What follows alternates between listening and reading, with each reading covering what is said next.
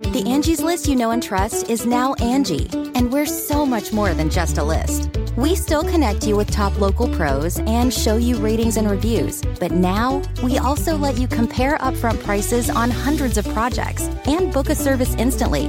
We can even handle the rest of your project from start to finish.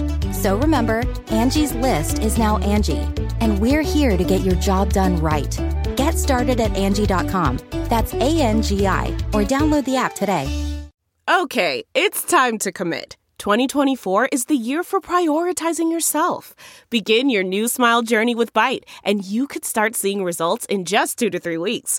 Just order your at home impression kit today for only $14.95 at Byte.com. Byte Clear aligners are doctor directed and delivered to your door. Treatment costs thousands less than braces. Plus, they offer financing options, accept eligible insurance, and you can pay with your HSA FSA. Get 80% off your impression kit when you use code WONDERY at Byte.com. That's B-Y-T-E dot com. Start your confidence journey today with Byte. Hi, and welcome to Let's Talk Bitcoin. I'm Adam B. Levine, and this is episode 424. Today on the show, we'll be discussing a couple of challenges standing in the way of broad adoption to layer 2 Lightning Network technologies and some of the ways those problems are being addressed, mostly at the wallet level. Junior producer James contributed to that segment. This episode is sponsored by eToro, Purse.io, and Brave.com. If you'd like to sponsor the Let's Talk Bitcoin show, you can email me at adam at ltbshow.com.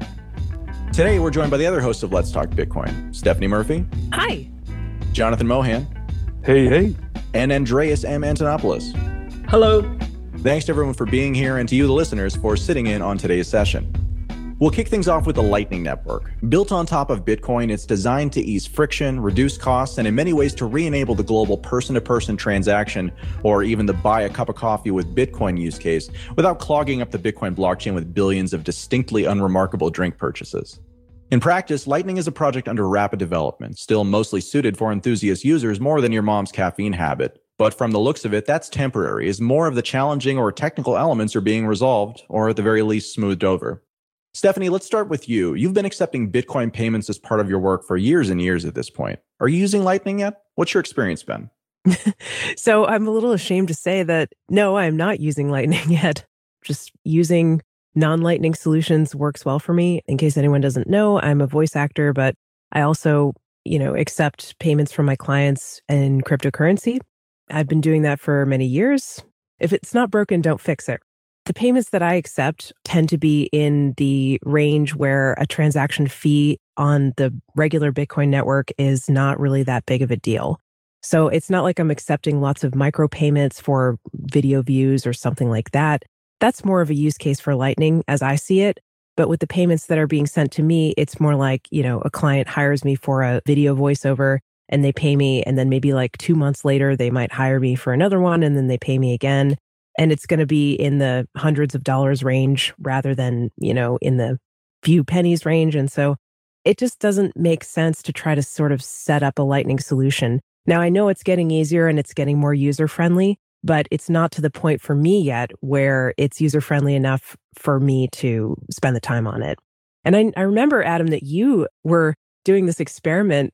Was it a year ago or more? We're still doing it. I just stopped talking about it. Okay, so talk about the experiment that you're doing. This is actually one thing that kind of put me off from trying to set up a lightning based solution for my business was just that it seemed like something that was beyond my skill level technically. it's definitely I guess at this point, a couple of years ago, maybe two years ago at this point, we set up a Lightning node and a Lightning tipping service that allowed people to send us Lightning tips. And then things got busy and I actually stopped posting about it because the reality of it was that we were bringing in less than the cost of running the node and stuff associated with it. And it's not that nothing was coming in. Again, like it was kind of an experiment, so we didn't really care. But yeah, definitely like the critical mass doesn't seem like it's there, certainly two years ago. Today, we're getting closer to that. I mean, that's okay. Like when I first started using Bitcoin way back in the early days, there wasn't really a cost associated with setting it up, but it was definitely like a little bit of a curve to get over, right? For activation energy. But in the beginning, maybe you could say it almost wasn't worth it, but then it became worth it over time. All you have to do is hodl, right? One of the interesting things that you said there, Stephanie, is that the types of transactions that you're doing don't really make a lot of sense. And that's actually something that has been resonating with me as well. Like we pay contractors in Bitcoin as part of the show. I just paid the editor for the next couple of episodes. And I think that paying the standard fee through Electrum was like 15 cents or 10 cents or something like that to send a couple hundred dollars. So, you know, the other thing is that Lightning got started at this time where Bitcoin fees were just going through the roof. And so there was a real kind of choice and a real incentive pushing people there. But over the last couple of years, as capacity has increased and as usage of the main chain hasn't necessarily decreased, but as it's become kind of less important as people more think about layer two solutions and things like that, it seems like fees have gone down to the point where now the incentive isn't so great unless you really are talking about those microtransaction use cases. One of the other things that is interesting about the early Lightning Network is that we're kind of seeing a repetition of the earned press cycle that we saw with early cryptocurrency and early Bitcoin, where there was real tangible sort of press or promotional value to saying, hey, we now accept Bitcoin, because that was like a super rare thing early on. And it's interesting. Just the other day, we saw Square Crypto, I think it was, announced they're coming out with this Lightning software development kit to make it easier to integrate Lightning into things. And Square Crypto is the crypto sort of division of the Square payment processing company. And so again, there was a good amount of earned press that kind of came off of that announcement, even though really what they're announcing isn't just an open source software development kit. I mean, I think this is definitely where things are headed. I don't know. I mean, every person who sets something up a way for customers to pay with Lightning is helping pave the way for more and more adoption if people find value in it. That's the other thing. Like maybe it just doesn't make sense except for certain use cases. Maybe we haven't discovered the best use cases for Lightning payments yet. I think that we're still just so early on it. We're now reaching the point where the tools are starting to get to the place where we could actually see something like this happen. And the move by Square Crypto seems like it's pretty indicative that we're going to see a lot of support for the system as it moves forward, however that happens. For the technical side of this, let's start with channel management. Andreas, can you set the table for us on what the point is of channel management and what the challenges for less technical users are in the current state of things? Lightning is a peer to peer network where you connect with each peer via channel. And a channel is a metaphor. It's basically a smart contract where you have a shared balance with the other party. And payments are transmitted over Lightning Network by exchanging effectively promises or secrets that allow you to propagate payments and connect channels together. And so on Lightning, you have a channel with another party. Let's say I have a channel with you, Adam. And on that channel, we each have a balance on our side of the channel. So let's say I have half a Bitcoin on my side of the channel, and you have a third of a Bitcoin on your side of the channel. And that means I can take from the balance that's on my side of the channel and send it to you. And you can take from the balance that's on your side of the channel, send it to me, and we can send balance back and forth between us. If we wanted to propagate a payment further, I would send some of my balance over to you. You would then, on a separate channel, send some of your balance over to somebody else who would forward it on to somebody else, et cetera, et cetera. So every node on the Lightning Network has these channels with other nodes. And the more channels you have and the more capacity you have in those channels, the more payments you can do. The easier it is to find someone who's connected to someone who's connected to someone who's connected to the person you want to pay. So that basically is something that in the long run should disappear from the user experience and in the short run does not. So right now you get to see the gnarly channel reality that's happening on your Lightning wallet. And in the long run, preferably that's something that your node can do automatically and you don't need to worry about it. Okay, so if a user is brand new to the Lightning Network, how do they go about receiving that first payment though? Well, that's one of the challenges. And Today, there's a harsh distinction between payments that are made on chain, on blockchain, or traditional Bitcoin transactions, if you like, and payments that are made off chain through the Lightning Network. And so, in establishing a new channel, you have to make an on chain Bitcoin transaction that takes a while to settle. And if you create a funding transaction into your Lightning wallet and then create an outgoing channel, you'll be able to send other people payments through the Lightning Network, but they will not be able to send you payments because there's no channel with incoming capacity. So that asymmetry can cause some user experience headaches. In the future, I anticipate that the most common way that people will fund their Lightning wallet isn't through an on chain transaction, but instead by withdrawing money from, say, an exchange or another wallet directly into a new channel with inbound capacity. And that kind of technique, which you could call a submarine swap or a lightning withdrawal, would be the most common way people will have incoming capacity. Well, that's also how a lot of altcoins have done their migrations, where they say deposit the ERC20 receipt onto this exchange, and the exchange will just snapshot balances and then allow you to withdraw into this entirely different protocol the tokens that the ERC20 was a receipt representing. And that user experience has been how a lot of the blockchains that did a sale in Ethereum and then launched their own protocol actually did their migration. Yeah. So essentially, it's a form of atomic swap. I think in the long run, every transaction that happens on chain will be a hybrid transaction that also does channel management on the Lightning Network, whether that's through a submarine swap, which is basically an atomic swap between on chain and off chain funds, or if it's simply a transaction where you're trying to pay someone on chain and you're also using the opportunity to do some channel management in the background. And of course, preferably these things are managed by your wallet in such a way that you don't see any of these interactions. We're gradually seeing Lightning wallets that do these things in the background, hiding all of the details. So you don't even need to think about channels and how those work. So, on the subject of wallets, our new junior producer, James, dug into kind of some of the options that are out there and how two wallets in particular are trying to deal with this issue and the positives about that and the negatives about it too. So, let's start by talking about Phoenix Wallet. Phoenix Wallet is made by ACINQ. They're also the makers of the Eclair wallet, which was one of the early Lightning slash Bitcoin wallets that offered kind of a more advanced or technical approach. You know, really what Andreas you were talking about, the being able to kind of see all of the how everything's working behind the scenes and interact with it through the wallet at a pretty deep level. And I don't think that was really a choice. It was more, there was no way to hide all of those details. So all of the early Lightning wallets put you directly under the hood because no one had found a way yet to close the hood and keep the wallet working. And I kind of flip it. I'd say Phoenix is the first wallet that allows users to close the hood and ignore some of the inner workings. It definitely seems like we've entered a new era of thinking about how you do wallets in the world of Lightning. It started being Bitcoin first with Lightning layered on top. And it looks like we're kind of shifting that, where it's really about Lightning first and then Bitcoin kind of in the background because you can't not.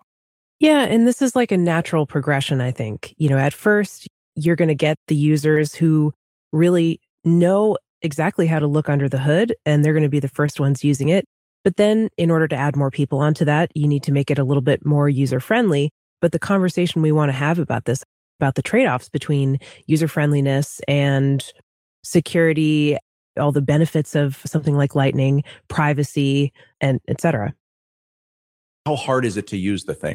Do you need to understand channel management in order to do channel management. And I think the major trade off there is between self custody and third party custody, which has always been the trade off in every Bitcoin wallet since the beginning. The easiest wallet to use is one where you're not in control. The third party custodial wallet is always easier. If you just give up all of the responsibility and control, it's easier. And the same thing is playing out in Lightning as has played out in Bitcoin before. So with Phoenix, ACINQ is essentially taking that away with the aim of being a more user friendly wallet for the end user, really something that's kind of more mom and pop style if we're even getting close to that. But it's still a full custody wallet. So this is key. So Phoenix is kind of squaring the circle. It's giving you the opportunity to have complete self custody, your keys, your coins, but with some of the details of how it interacts with the network and channels looking as easy as a third party custodial wallet. I just would like to understand how it is sort of like both your keys, your coins, and then also non custodial at the same time. So it's your keys, your coins. You have custody of the keys and the wallet automatically does some channel management and it uses some of their lightning nodes in order to do some of the routing, pathfinding and channel management functions automatically in the background. So, for example, it will automatically establish outgoing channels from your node and will handle incoming channels by creating incoming liquidity for you. So you don't need to worry about that. But the keys for signing the transactions, both Bitcoin and Lightning transactions, are on your mobile phone. You have custody of them. They do not have custody of the keys. That compares favorably to, for example, the most popular Lightning wallet so far, which has been Blue Wallet, where it's a custodial solution where you do not have control of the keys. The easiest way to deliver the Lightning experience, where you can make Lightning payments and receive Lightning payments, is where you're not running the node and you don't have access to the keys. Effectively, you have a thin user interface in front of their keys. That's really interesting that Blue Wallet has been the most popular Lightning wallet to date, and you don't have control over the keys. It's exactly the same as Coinbase custodial solutions being the most popular way to onboard new users because it simplifies the experience by taking away custody of the keys. Do you know of anyone who starts out using a wallet like Blue Wallet or maybe Coinbase as their Bitcoin wallet or other cryptocurrencies and then goes more in depth and like changes over to a wallet where they do have more self custody and more control? Absolutely. If you look at some of the Reddit groups, Bitcoin beginners, R Bitcoin, and others, you will see on a daily basis people struggling with this fundamental idea. And I think a lot of that comes from the power of the not your keys, not your coin slogan because people repeat that online and they say, well, I understand, not your keys, not your coins. Now, how do I make it actually happen? So I have this wallet on Coinbase or I have this wallet on this other exchange. I understand that's not my keys. How do I get my own keys? And then people suggest, oh, you could use this wallet or that wallet. And they go through this quite painful and often terrifying experience of taking responsibility, knowing that one slip, one mistake can be disastrous. And it's a scary experience the first time you make a backup and withdraw money from custodial wallet into your own wallet and now have all of the responsibility and control and all of the knowledge that you can it up quite easily and lose your money. So yeah, that's happening all the time. I think as people go through the first steps and they get a bit more comfortable and they start understanding the terms and they start recognizing what a Bitcoin address looks like, and they start reading and listening and hearing the culture of open blockchains and cryptocurrencies like Bitcoin, and they get the idea of not your keys, not your coins, then they try to take control. Yeah. To me, this seems like a good thing that there is sort of this staircase of, if you will, at the bottom, there's like the really user friendly wallets that are just for anyone to dip their toes in and just have an experience using this technology even though it's not the full experience because they're not actually in custody of their own keys. But then if they get a little bit more interested and they're willing to go through the process to learn, they can take a step up the staircase and use a wallet that gives them a little bit more responsibility and a little bit more control over holding their own funds. And then, you know, they can just keep going if they want up to the very top of the staircase. And most people stay at the bottom, but then you can get off at basically any level you want and find your personal balance between user friendliness and ultimate responsibility, ultimate control. I love this metaphor of a staircase. It's the self sovereignty staircase, right? At the top, you've gone all out. You're running your own node. You're doing manual coin joins and off your hardware wallet, multi-sig, cold storage using partially signed Bitcoin transactions, etc. and at the bottom, you're like, I bought me some Bitcoin on Coinbase and it's okay and everything in between is fine. I wasn't sure if the staircase should go up or down but then i was like no if you're getting more control of your own funds you're ascending to the level of the gods. You're like going up into heaven. Stephanie it's it's only going up because there are no full nodes in hell Also, because if you trip, you tumble down the staircase. right. If the staircase was going down into the basement, you could say you're falling down the rabbit hole of privacy.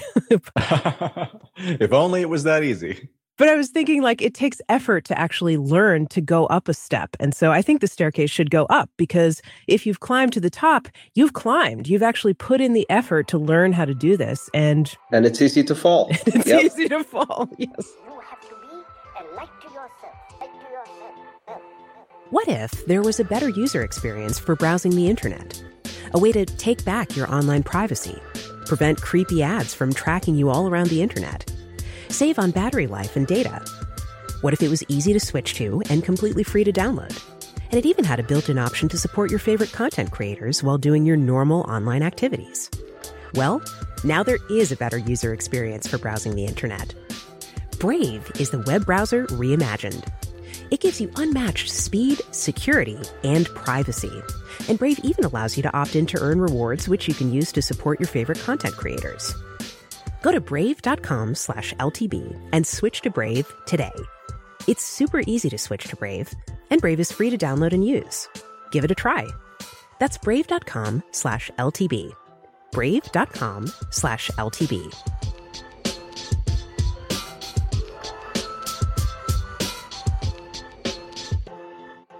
We'd like to thank eToro for sponsoring this episode of Let's Talk Bitcoin. Why use eToro? eToro is a large, well established, US regulated trading platform that has over a trillion dollars of trading volume on the platform per year.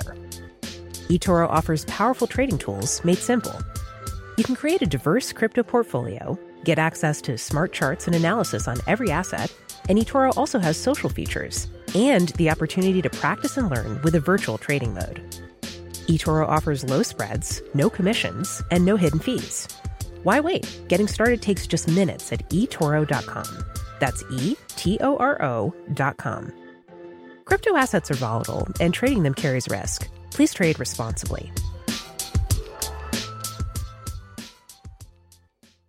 To give credit where it's due to people, it's not just about ability or knowledge, but it's also about fear and anxiety.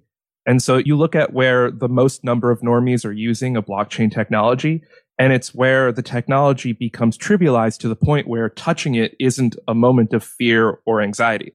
Like even now, when I touch crypto, I have low levels, but they're there of fear and anxiety in doing it. It's just how much I have. And so you look at like Doge or you look at CryptoKitties and it's where you make the thing so jovial that even in using it, there's no fear or anxiety underlying your usage of it where you get like tremendous user adoption. And so like we look at normies looking at like not your keys, not your coins. And it's like, do I really need to have as a subtext of buying a coffee an underlying notion of fear or anxiety in trying to do it? so like it's not just about responsibility, but the emotional fear and anxiety component of what that responsibility entails as a user experience and why someone would want to even touch it or use it or engage with it. But you could also say, Jonathan, that it's good to have a little bit of fear and anxiety. I mean, not to the point where it drives you nuts, but for example, when you get in a car, you should always have that in the back of your mind to keep yourself safe that it is possible to crash this car. So you should not get behind the wheel if you really aren't safe to drive.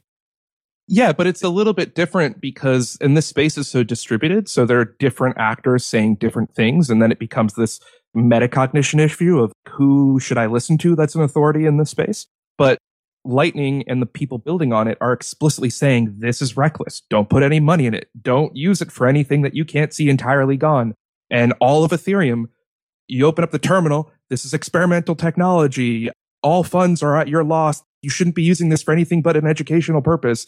At least at the times I opened up it, the first couple of years, that was the warning that came on. Yeah. And some people listen to that and some people don't. yeah, but the ones who don't listen to that because the other side are saying take responsibility and overcome that fear are also told, well, you goofed off. It was your fault. And we told you you shouldn't have really put any money in it anyway. And I'm not saying it's people being contradictory. I'm just saying there's so many different communities that all have qualified opinions that are people in the space saying contradictory things that you don't know what percentage you should listen to or not, or feel like there's no winning in trying to engage in the space with when I try to send a Bitcoin transaction, there's that emotional experience that we need to overcome. And emotions are irrelevant to reality. It's just what they perceive. I think a lot of the wallets that we're looking at now, you just, even as a crypto person, have fear in even trying to use it. And so I think the next wallet we would talk about actually takes a little bit of the trustlessness away, but provides a little bit more of that managed service, which could actually reduce somewhat the actual real risk, but a large percentage of the perceived risk and reduce that fear. So I'm really excited about solutions that do a little bit more managed services for you because it's not so much about making Bitcoin less trusted, it, about bringing people in fully trusted world a little bit into an in between state. The wallet that Jonathan's talking about is the Zap wallet and then the Olympus service, which has recently been announced. But we're not going to talk about that for a little while. We still have a bit more to go on Phoenix Wallet. I was thinking that this isn't necessarily always a case of self custody or no self custody. It's not as simple as that. And there are degrees to this, as the stairs on the staircase analogy that Stephanie used. I think, from my perspective, one of the interesting things that happens is that even a custodial Lightning wallet is better in many ways than a custodial Bitcoin wallet they're not equivalent. And the reason they're not equivalent is because you do gain a lot of the other advantages in terms of liquidity and availability of funds and low fees, speed of execution, and privacy that you gain from the Lightning Network that you don't have on Bitcoin. In the case of moving from a custodial Bitcoin wallet to a custodial Lightning wallet, you now have the ability to do Lightning payments that happen on the Lightning network and, and enhance the liquidity, availability, and robustness of the Lightning network, even for payments between the same provider. Whereas when you have a custodial Bitcoin wallet, then a lot of the transactions you're doing are happening on a SQL database. And with Lightning, there's no reason to do that. All right, so let's take a more specific look at how this new wallet actually works and is solving that problem. I'm going to use Stephanie, you as the new user, and Andreas, I'm going to use you as the user who's already using Lightning in this example. Okay, cool. I'm up for it. so, when Stephanie, a new user who's just installed Phoenix Wallet, wants to be paid by Andreas, she will create an invoice on her phone just like any other wallet. Andreas will then scan that QR code, send the payment, and it'll look just like any other Lightning transaction to Andreas. If Stephanie currently has channels open with enough inbound capacity, then it'll complete just like any other Lightning Network transaction. But what happens when there's not enough inbound capacities, as we've been discussing, or no channels at all that connect these two? This is where Phoenix differs. Phoenix Wallet offers no channel management to the end users. It's all done under the hood. The wallet only connects to an ACINQ node. And ACINQ, again, is the company that actually creates the wallet, initially through what they call a fake channel. And when an incoming payment is detected by ACINQ, the quote routing hint that was contained in the QR code points to Stephanie's wallet through this fake channel. So Stephanie then gets notified that she has an incoming payment and is asked if she would like ACINQ to open a channel on her behalf and push her the balance due. Now, this isn't free. This actually does kind of centralize the service a little bit since now Stephanie is only really communicating with the network and receiving value through the network through this ACINQ node. And so there's actually a cost associated with it, which is a half a percent of the amount received. Ooh, that could be steep. It could be steep. But again, from a convenience standpoint, you compare it to a credit card, you compare it to even, you know, something like a bank wire. And chances are pretty good it's competitive at least for what is very clearly a kind of managed service as we've been discussing. So to me, it sounds like this is a classical lightning transaction on Andreas's side but on my side, it's more like a custodial kind of wallet transaction. It's not really custodial. Custodial's the wrong word here. Okay, not custodial, but like a managed experience, a curated experience, right? Yes, exactly. Typically, it would cost you money to do this. That's the thing that's different here. You have to have money in order to receive money in the system. And so, what it's trying to solve here is to minimize that challenge.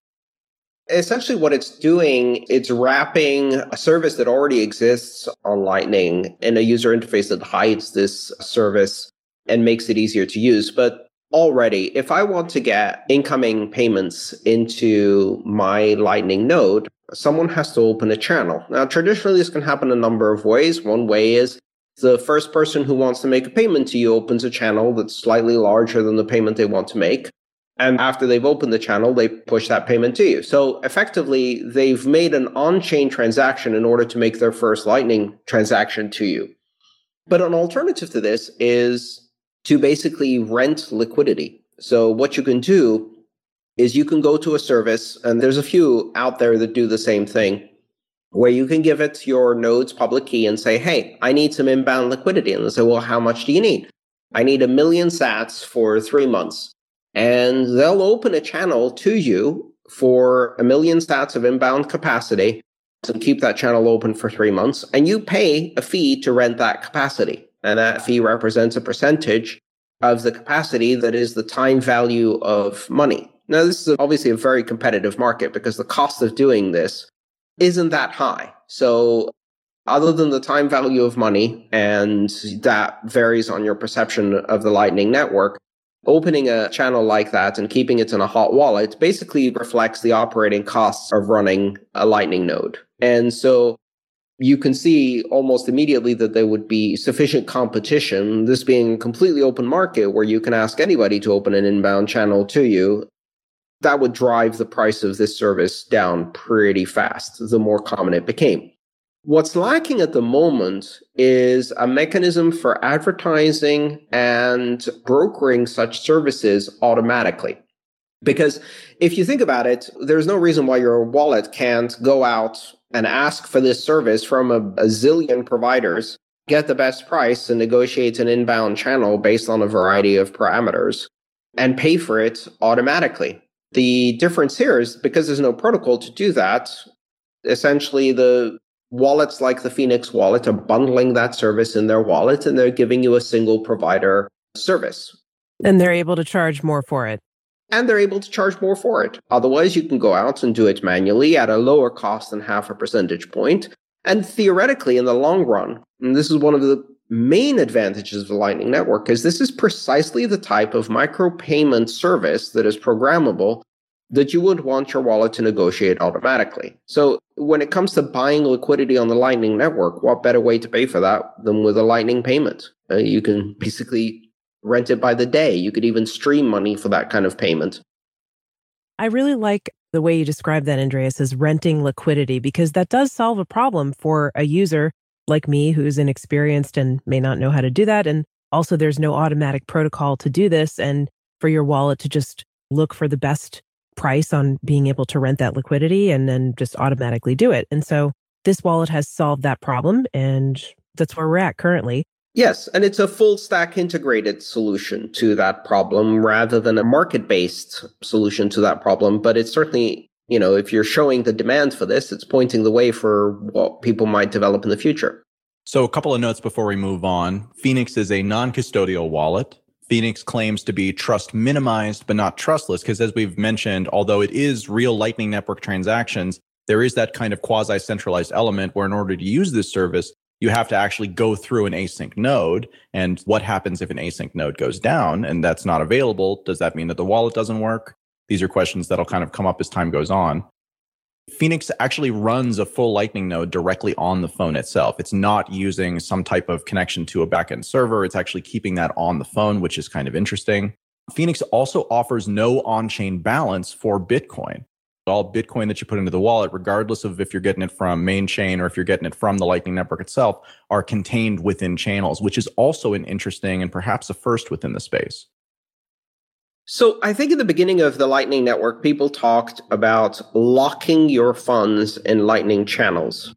And people talked about that as if there is a cost and a reduction of availability of your funds. So in order to use Lightning, your funds need to be in channels. And when you're putting them in channels, depending on the reliability of your channel partner, if they unilaterally disappear or close the channel, you will have to wait for a timeout that is between one and three days to get a refund transaction and get your funds back on chain. And you have to deal with an on chain fee to do an additional transaction to close that channel. So there is an element of risk and cost there depending on your channel partner. But I think increasingly we're beginning to shift that idea because if you think about it, putting funds into a Lightning channel actually makes those funds much more available. They're now available to do very, very low fee, near instantaneous, immediately settled, very private, very fast microtransactions. So, from that perspective, you've increased the availability, liquidity, versatility, utility, and velocity of the funds that you've put in the channels.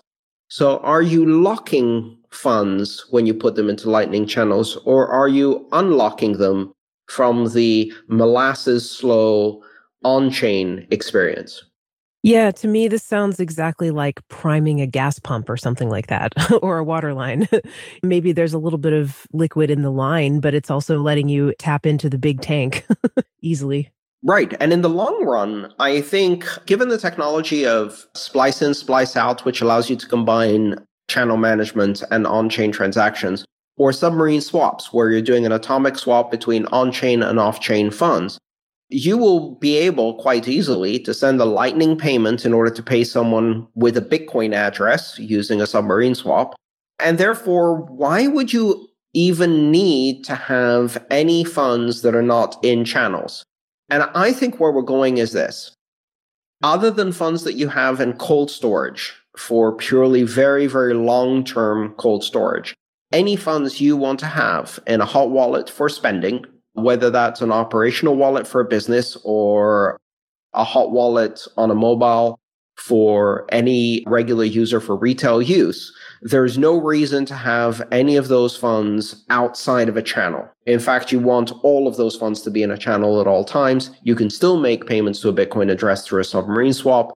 And you get the additional advantage that you can engage all of those funds in Lightning payments assuming for a second that you had people who you wanted to pay or wanted to receive payment from on the Lightning Network, what do you think about this half a percent fee? I feel like for me, it probably is not a barrier because compared to any other method that I would use for transfers, it still is really, really cheap.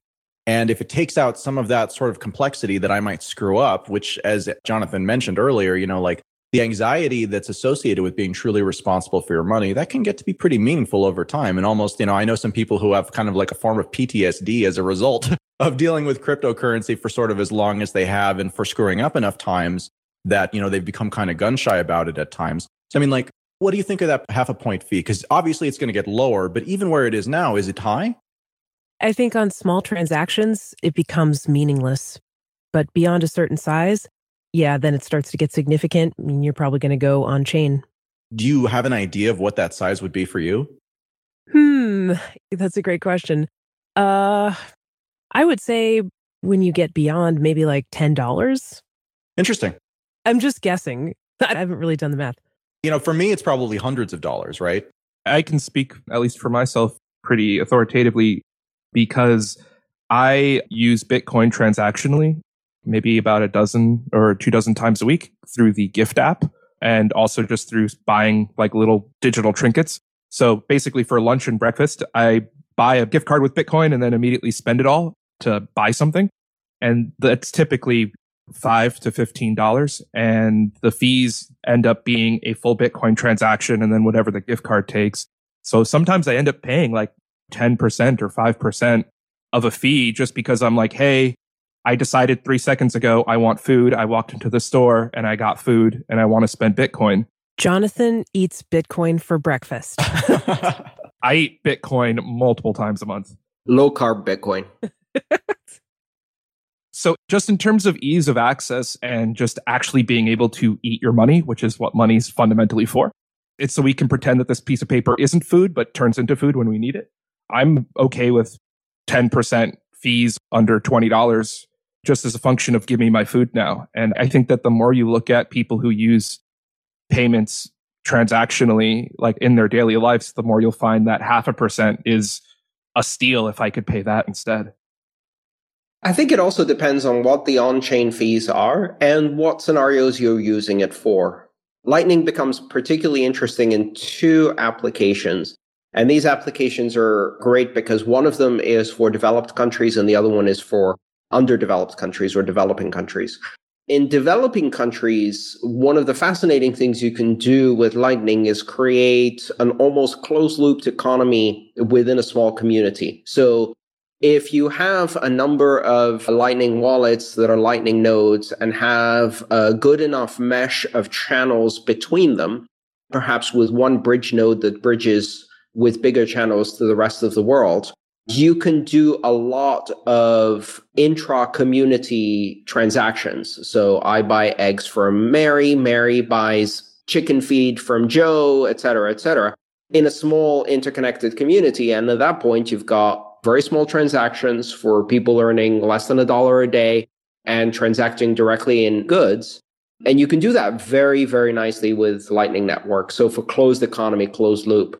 And the other one is in the developed world, the types of microtransactions that are involved in things like games and content consumption, intangible goods that are delivered online, where the cost of delivering the good is less than a dollar and an on chain payment doesn't really make sense. These are both applications you can't do today with anything other than cash in person.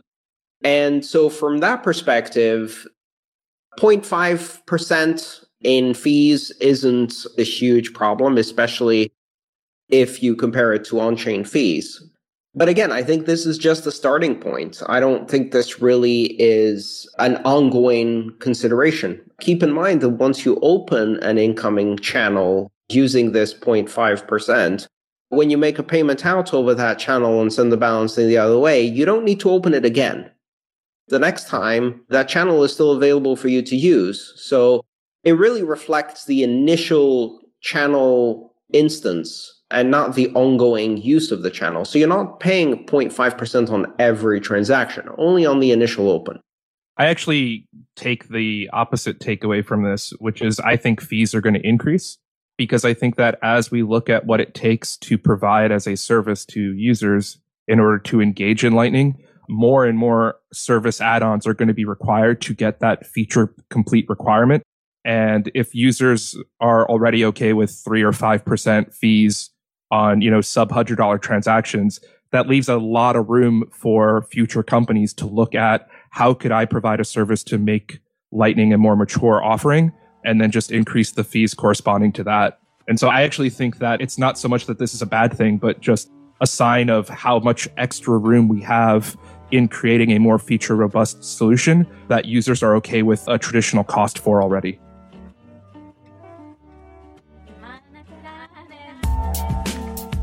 Hey folks, Adam B. Levine here with Matt from Purse.io for a quick sponsored minute.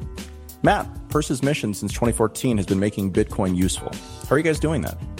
Thanks, Adam. Well, with Purse.io, you can buy anything on Amazon using your Bitcoin, just like real money. Since 2014, we've saved Purse users millions of dollars, and this year we have a new Chrome extension that you can add to your browser.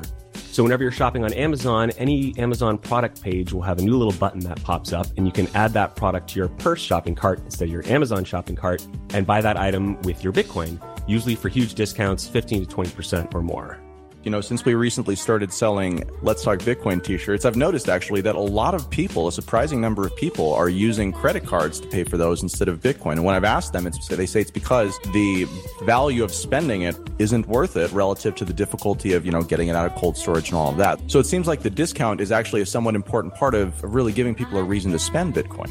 Yeah, we find offering discounts to Bitcoin holders incentivizes them to bust out that hot wallet and actually use their Bitcoin like it's real money to start saving today, visit purse.io or see the links in the show notes. Thanks, Matt. Thanks, Adam. Why just send the crypto and blockchain memes you love to your friends when you can wear them? Find your favorites at the online A. Antonop shop. Brought to you by Bitcoin and Open Blockchains educator Andreas M. Antonopoulos. From t shirts and sweatshirts to beanies, baby bibs, onesies, and more, your favorite memes have come to life. Browse the Antonop shop today. Pay in crypto, ships worldwide. Shop now at aantonop.io slash shop. That's A A N T O N O P dot I O slash shop.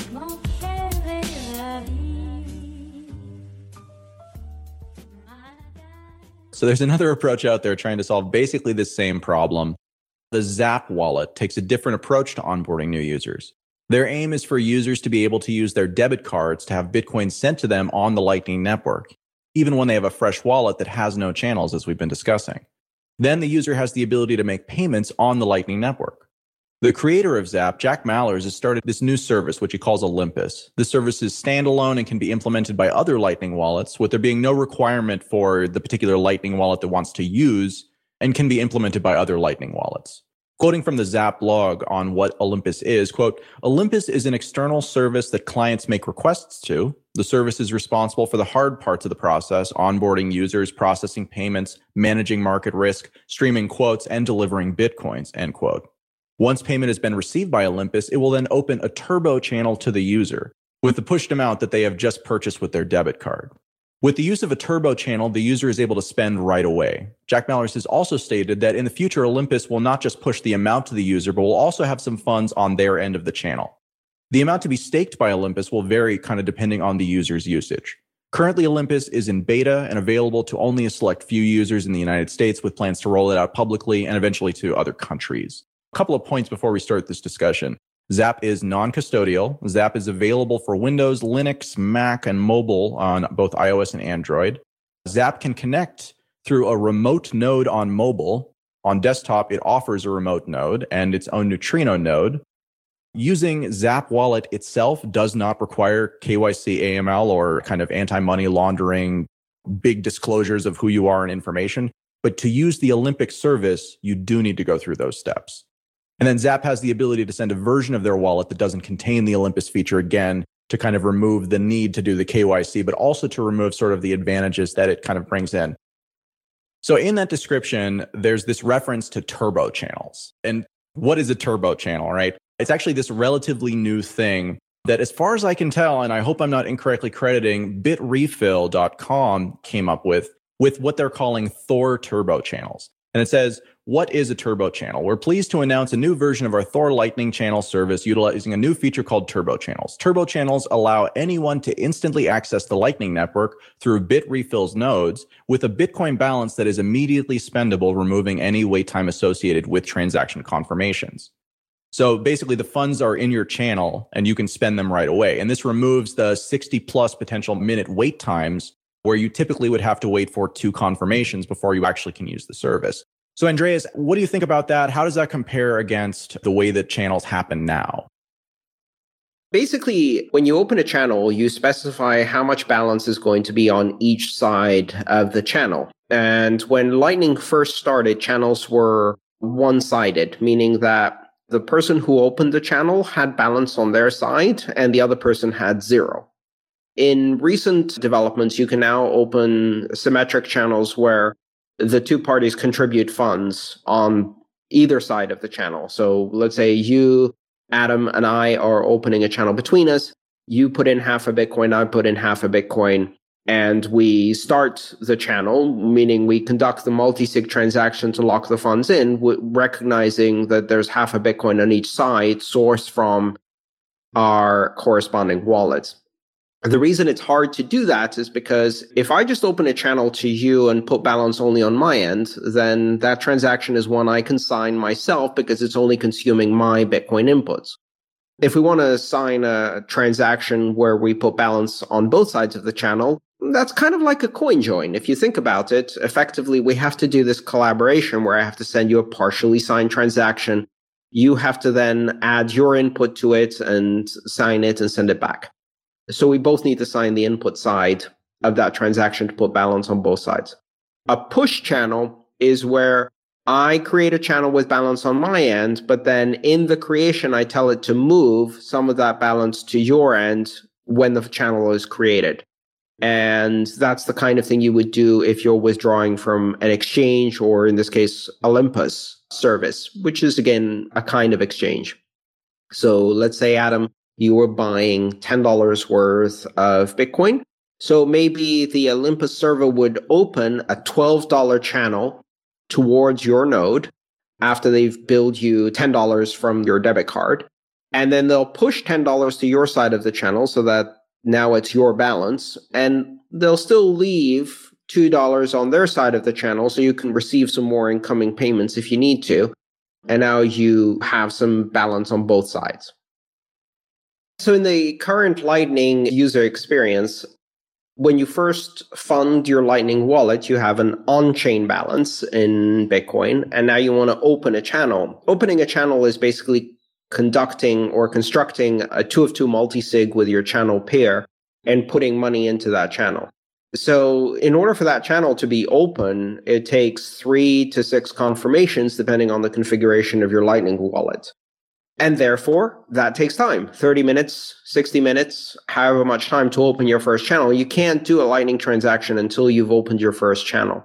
And so, what I understand Thor turbo channels to be, or turbo channels in general, I think they're basically channels that are not opened on chain, but instead where the channel counterparty commits the balance on their end and gives you some time to open the actual channel with them. It's almost like a credit, like a line of credit on the Lightning Network. That's right. And if you go to bitrefill.com and you look at this, you can actually, as they say, buy a turbo channel.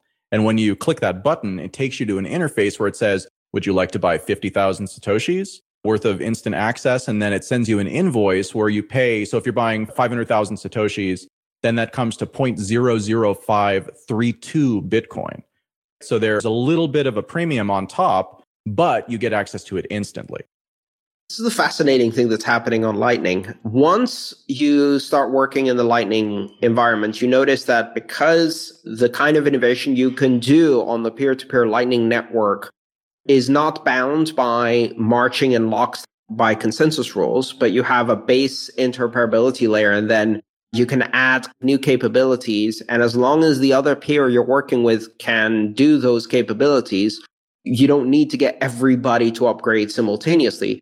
The pace of innovation is moving so fast. It's very difficult to keep up. I'm constantly finding out about things that I didn't know existed. And what's interesting is that a lot of these innovations go directly to the user experience. So all of the onboarding, difficulties and conceptual difficulties that exist in Lightning's user experience are being fixed by all of these various developments in the protocol. And some of those are services that you pay a bit extra for. And some of these are free services or just tweaks between different pairs of wallets. Olympus is not attached to the Zap wallet. It is a service that any wallet that wants this sort of compatibility or wants this sort of ease of use, but doesn't necessarily want to set up kind of all of the infrastructure to provide it, can integrate it. This contrasts with what we were talking about with Phoenix, where really it's like an entire solution, but it's built into the wallet in a way where you would have to use the wallet in order to do that. Obviously, there are advantages and kind of disadvantages to each, but do you think that this becomes the normal way that these sorts of services get rolled out, or is this kind of like a one off? I think this is exactly the way that these services rolled out. Maybe at first you see this as a fully managed, integrated single stack service that's offered by a single provider. But in the long term, I think the real magic happens where you have programmable interfaces that can be used to purchase additional services and capabilities for your wallet, such as funding these channels or using an exchange that funds a Lightning channel, and all of these other things like the Olympus service demonstrates, where you can standardize on a protocol that then your Lightning wallet can speak directly to purchase the service. And I think that's a much better approach because you end up with a marketplace for these services and you can start competing on fees and really drive the price to the actual cost of providing this service. So, the other kind of question that I have here is how impactful is this to privacy within these systems? Because Olympus requires KYC AML. So you're basically disclosing a lot of personal information about your identity in order to use that kind of ease of use feature. And then on the other side, the Phoenix wallet kind of does its solution by making it so you mandatorily must route through one of the nodes that's owned by their company as kind of like a first hop. So, just from like a privacy perspective, what are the implications of having an AML KYC service that actually is associated with a Lightning Network wallet? Do we still have the privacy advantages and kind of the implicit coin join that happens there? And then on the other side, does it matter if a user has to go through a node that is owned by the company that runs the wallet? Are there any privacy implications on that? There are some privacy implications, certainly, but they're still better than the corresponding privacy implications of on chain transactions. So even if you have to go through somebody else's node as your first node, that will then be able to see all of the payments that you're initiating. But that node will still not be able to see the endpoint of these payments because the pathfinding and routing should still be done on your own mobile wallet. And in between, it's onion routed. So even though you're using that intermediate node as a routing node, it doesn't know what the destination is. It only knows what the next hop that you've selected is in that route. And it doesn't even know how long that route is. So it can see some of the information, it can see that you initiated a payment. It doesn't know where that payment is going, which again is a massive improvement over on chain transactions, or even more so over custodial on chain transactions where the provider sees everything. However, it does increase the ability of that intermediary node to censor you. And they can effectively shut down your ability to do transactions from that wallet, at least. And then you'd have to wait the timeout period to close your channels and get your funds back on chain using the trustless nature of the Lightning Network. But you still could get temporarily censored by that intermediary node. But again, still better than a custodial on chain solution where not only do you get censored by the custodian, but effectively they can also take your money. So then I think I can answer my own question about the AML KYC question, which is that yes, it has implications, but so long as you're not making single hop payments, then there still doesn't appear to be a way to directly connect that. Although now they do know who you are. That's the kind of big difference, obviously, between the Phoenix approach and the approach with Olympus is that in Phoenix, ultimately, you're paying a fee, but there's no kind of identity information that's implicit in that process. Whereas to use Olympus, you necessarily have some association there. Yeah, that's a common thing. Pay with your privacy or pay with some money. Yeah, on the Lightning Network, I think we're also going to see a range of privacy options and a range of custody options and a range of trust options. And people are going to go somewhere on that spectrum. Some people are going to go for custodial, trusted third party, and not very private solutions. You can have elements within the Lightning Network that are going to be highly centralized, highly custodial, highly mediated, censorable, etc they're still going to be better than the equivalent type of centralized nodes on the on chain systems, but they're not going to be as good as the other end of the range, where you can have a Tor node that runs your own Lightning node, your own Bitcoin node, and your own Lightning wallet, and does onion routing with a non KYC'd wallet that you control. So people are going to have the entire range. And I think we're going to see that emergence of these privacy control and censorship spectrum emerge on Lightning just like any other network. Yeah, and that's ultimately good because then people can make the choice themselves of how far they want to go up the stairs. One final thought, I guess, just to keep this in perspective.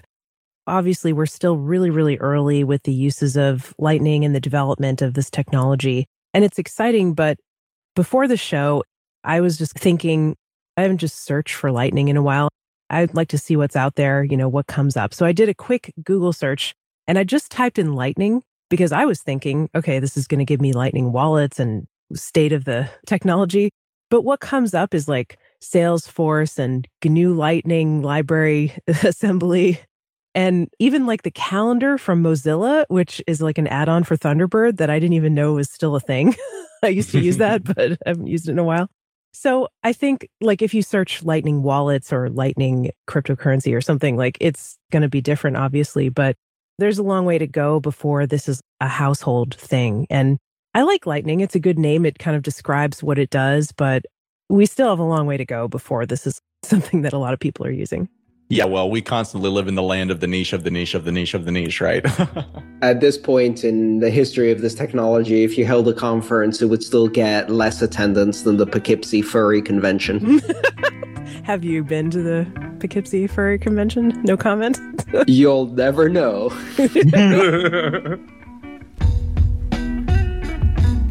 You've been listening to Let's Talk Bitcoin, episode 424. A big thanks to our sponsors, Purse.io, Brave.com, and eToro.com. You can find new episodes of the Let's Talk Bitcoin show every Sunday on the new Coindesk podcast network at Coindesk.com, the LTB network at Let'sTalkBitcoin.com, or you can subscribe directly to the show at LTBShow.com. Today's discussion topic was produced by James and featured Stephanie Murphy, Jonathan Mohan, Andreas Antonopoulos, and Adam B. Levine. This episode was edited by Jonas and featured music by Jared Rubens and Gertie Beats.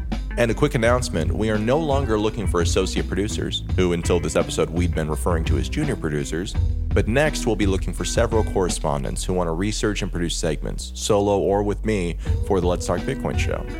I'll put out a more formal announcement next month, but if any longtime listeners have been waiting for this sort of opportunity to get not just your perspective as a producer, but your work itself featured on the show, send an email to adam at ltbshow.com. No experience is required, and we look forward to hearing from you. We'll be back next Sunday with episode 425 of the Let's Talk Bitcoin show, and we'll see you then.